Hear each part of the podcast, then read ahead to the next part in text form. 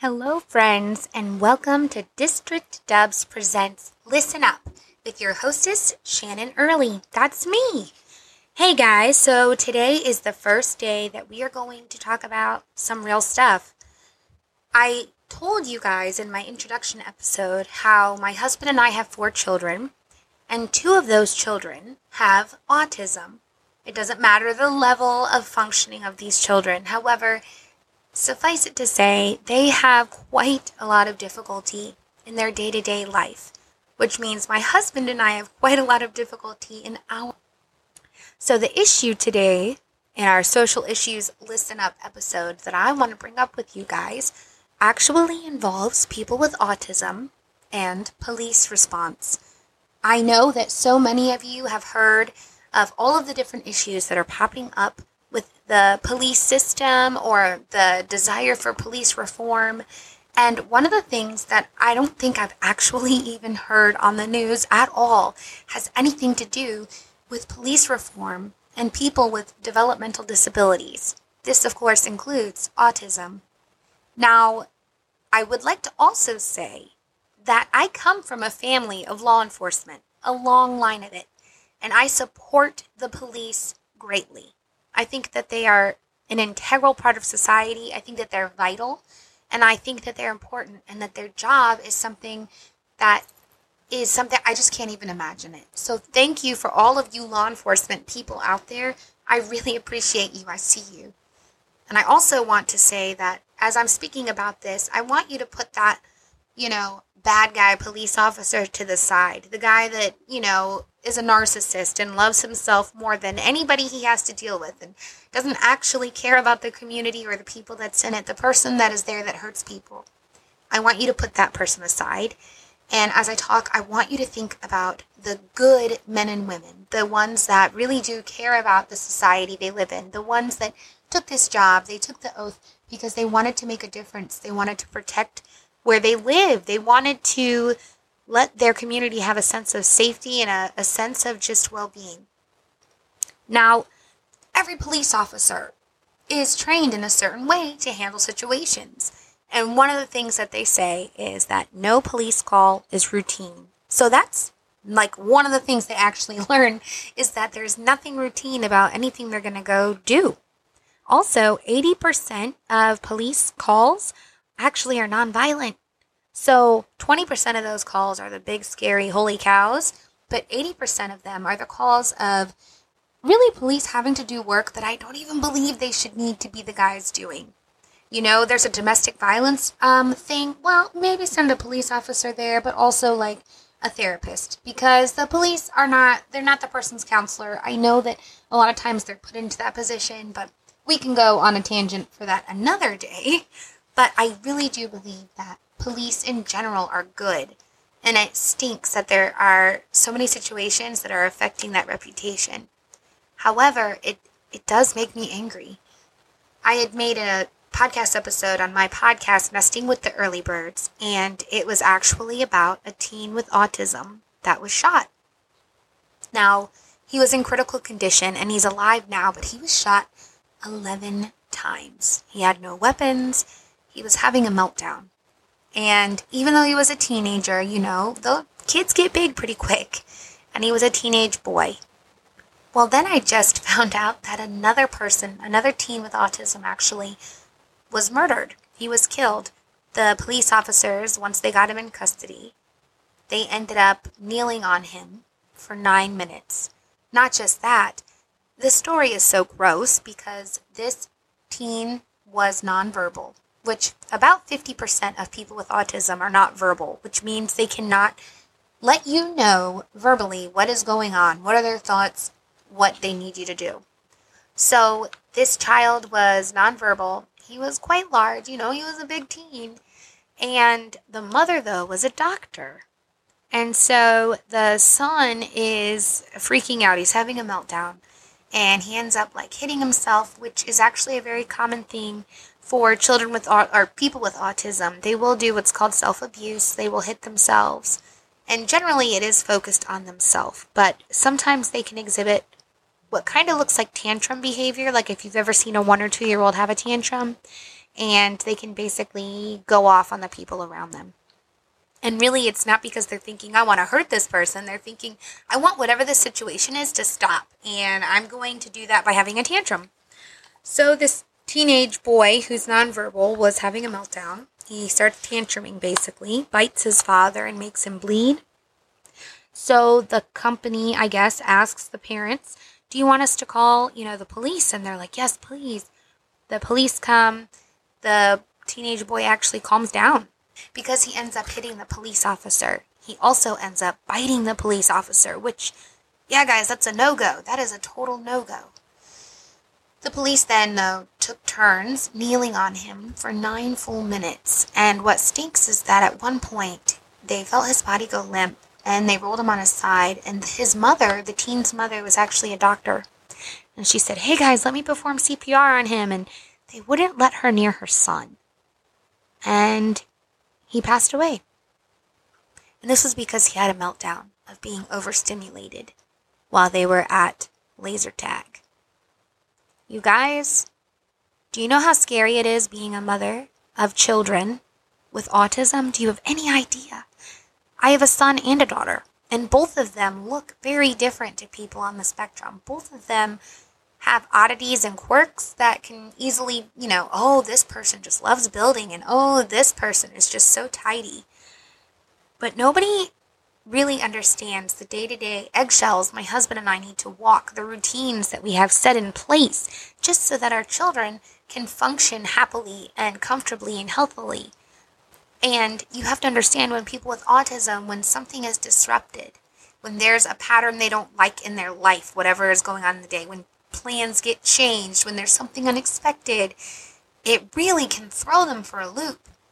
And you and I, or people without this type of developmental disability, you know, when we need to cope with something, we have anxiety, we don't normally start hitting ourselves in the head and rocking back and forth. We don't actually physically go run away from our house. We don't do those things. Maybe we pray Maybe we have a pen and we keep, you know, popping the top off and on. Maybe we call friends, whatever. Those are, or, you know, meditate, lay down, take a nap. Those are all coping methods that are socially acceptable. But people with autism generally don't have the right coping methods. It's really difficult for them, and especially when they're super stressed out. And that's when you might see somebody rocking back and forth, hitting themselves, talking to themselves, that kind of thing, biting things, swinging. Um, this is ways that they will cope. You know, and I had been in a store before where my daughter just was really upset about something, and I think she was about five years old. She knocked over a display shelf as she was tantruming. I don't know if you guys know how embarrassing that is. And like I said, I have four kids, and each of them, uh, the oldest is nine now, but they're all two years apart. And so at the time, they were all really, really young and she knocks over this display case and everybody's staring at me like I'm this terrible mom. And I want to say my daughter has autism, but I also don't want to yell that out and, you know, make her feel bad. So I scoop her up, I pick I throw her in the cart, I pick everything up and I just pieced out of there. I was done. But you know, she was young. As my children grow, they only get stronger. Their tantrums may not be as frequent, but they're definitely larger. And my husband and I both have thought, what are we going to do when this person's older? You know, already my daughter who's nine can physically overpower me sometimes. And not even in like an angry way, but let's say we're wrestling or fighting, whatever. She is wicked strong. She can lift things. I mean, that kid, she's a beast. And my son, who is seven, he's actually run away before. He has what they call wandering. And um, he's actually run away from our house. And I think about all these young teens with autism, these boys that have been shot, they've been shot for one, they were wandering. They had a meltdown, something upset them, so they wandered. They left their house with no exact idea where they want to go.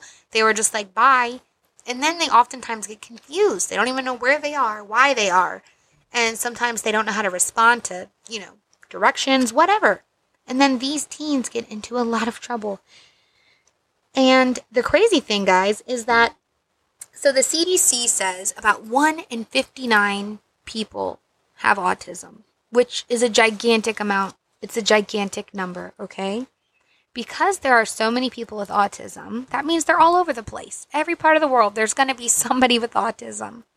which means that the police need to have a better understanding of how to deal with people like this. Yes, there's ways to, you know, deal with criminal threats and all this other stuff. The police need training so that when they see a person with autism displaying specific behaviors that are attributed to people with autism, the police need to step back. Maybe they need to have somebody to give them a phone call, you know, phone call like a social worker. I don't know.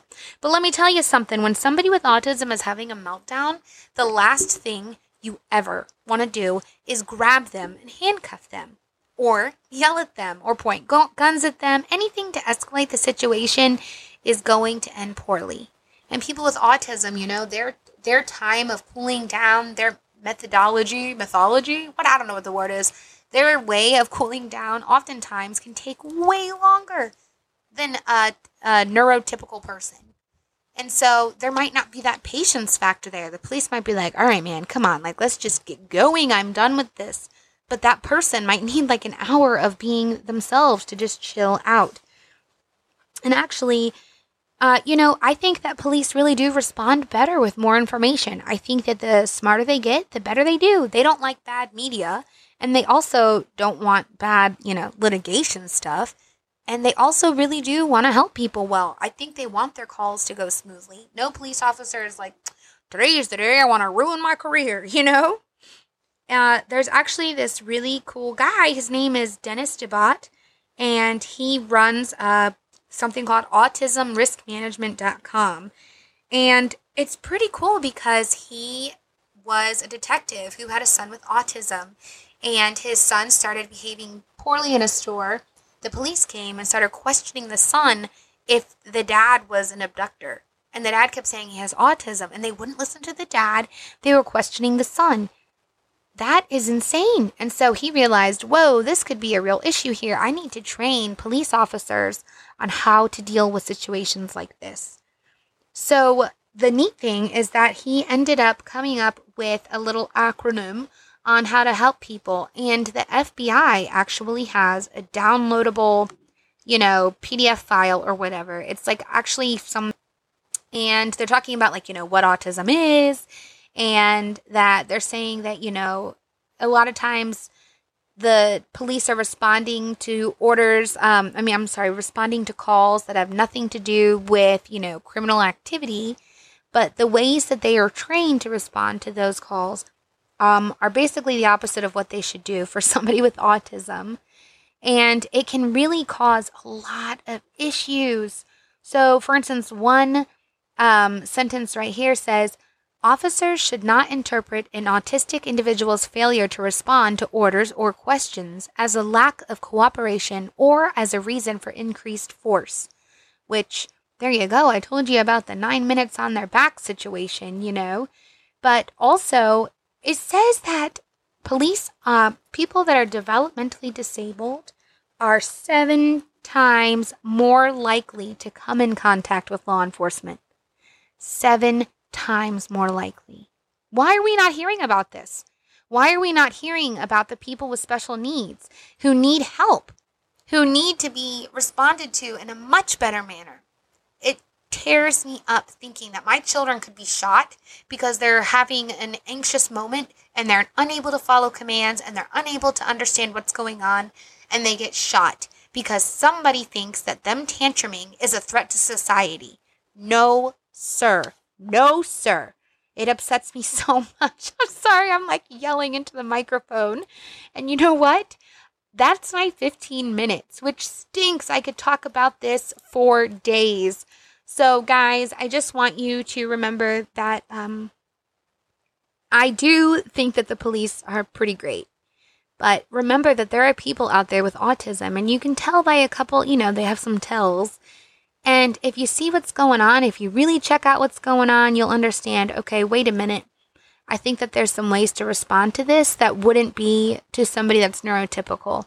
And I did just want to take this last minute here to read the acronym of autism on how they, him, Dennis Debbaudt, and the FBI got together and decided how police should respond to an individual with autism. That way, if any of you are police enforcement officers, anything like that, maybe this will help you just a little bit. So, A, Approach. Oh gosh, my phone.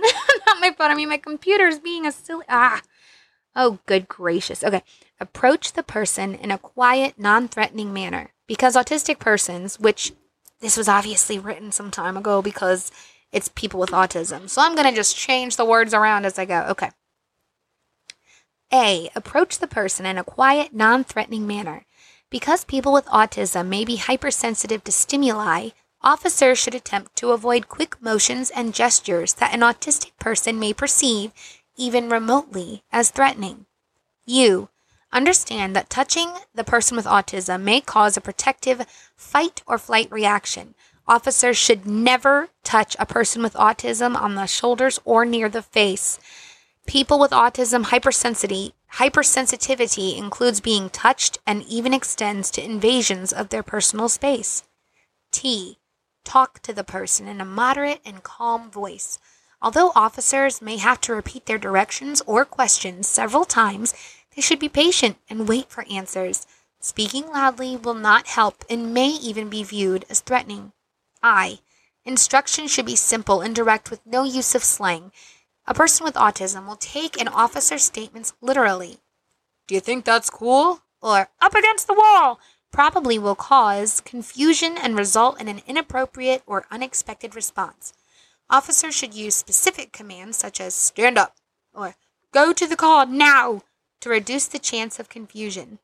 S. Seek all indicators to evaluate the situation as it unfolds. And finally, M Maintain a safe distance until any inappropriate behaviors lessen, but remain alert to the possibility of outbursts or impulsive acts. Thank you very much, everybody. This is Shannon Early for Listen Up from District Dubs. All right, guys, I'll catch you later. Thank you so much for listening.